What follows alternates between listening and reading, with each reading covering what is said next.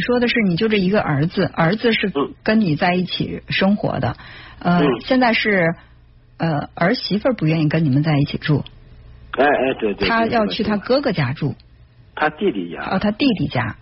就自从他弟弟买了房子之后，他去他弟弟，他弟弟成家了吗？嗯，也也成家了。也成家了，那他弟媳就愿意这么让他一直长期在他们家住吗？那也可能就是说，他弟弟不在这县城上班，就是他弟媳在这县城上班。也就是说，他在他弟弟家住是跟他弟媳妇儿作伴儿的，哎，对，是这个意思，就是情愿去给自己这个弟媳妇儿作伴儿，也不愿意跟老公在一块儿生活。哎哎，就这么。那我觉得肯定是他们两个之间感情有问题啊。那那那你像我们这做老人呢，应该能能不能帮他做点什么？你觉得你能帮他做什么？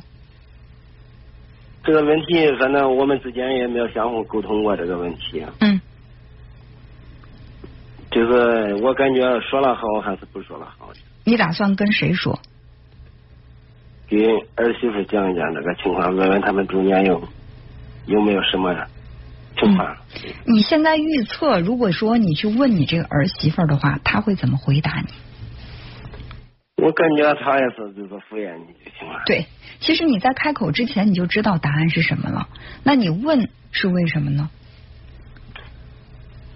那么总体上感觉你做老人呢，感觉这中间好像是你说的太对了，你知道问了也没什么结果，而且也不会说因为你问了，这个儿媳妇儿就会回来跟儿子好好过日子。只是你觉得作为老人，作为父母，看到孩子出现这样的情况，我不得不问，我必须要问，这才符合我一个做老人我尽到责任了这样的一个心理，是吧？嗯嗯嗯，对。但是呢，呃，我们就算是觉得自己尽到责任了，如果说对这个事情他没有太大的帮助，甚至会做了这个事儿之后呢，对这个问题他会更加恶化，那干嘛要去做？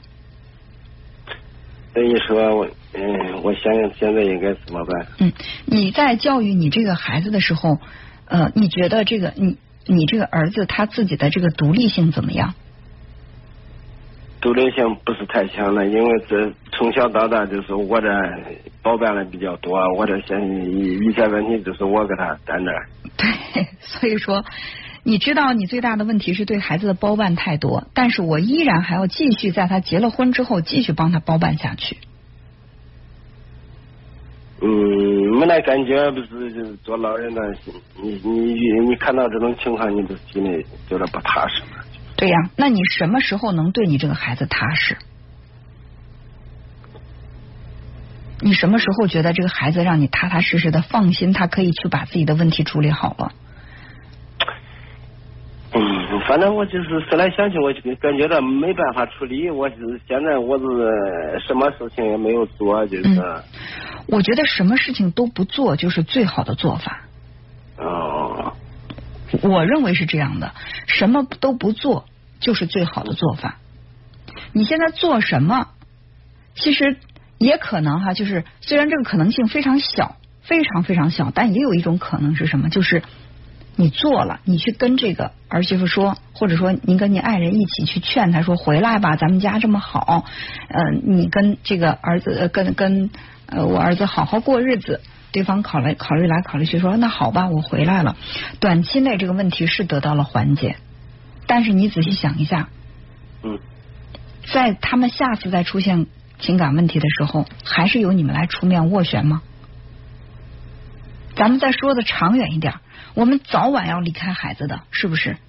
当我们离开孩子的时候，他们再出现问题的时候，谁来去替他们往一起撮合，往一块粘呢？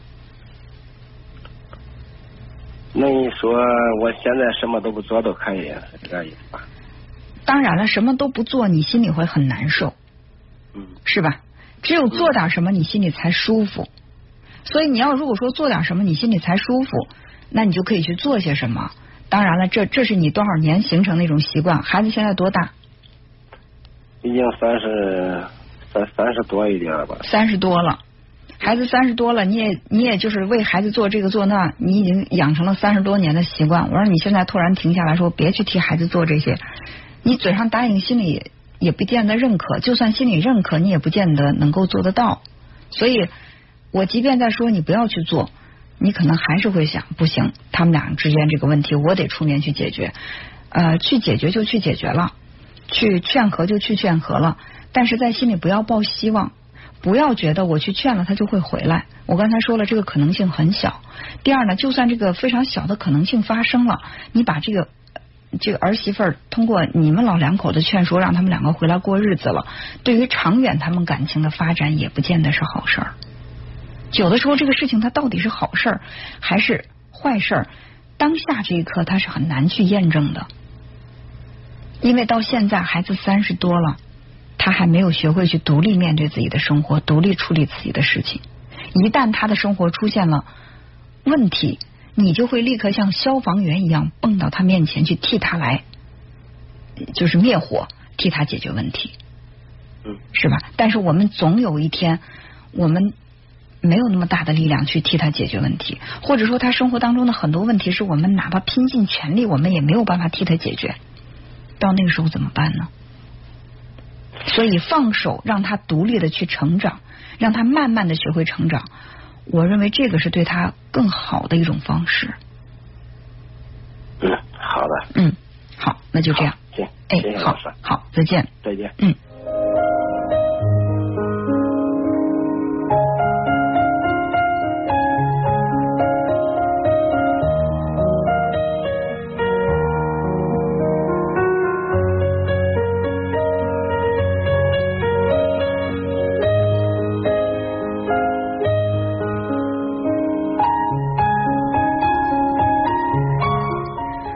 有一句话说的不能再说了哈，就是非常非常烂俗的一句话，可怜天下父母心。但这句话呢，真的是投射出了就是在做父母的心目当中，孩子位置有多么重。不管你。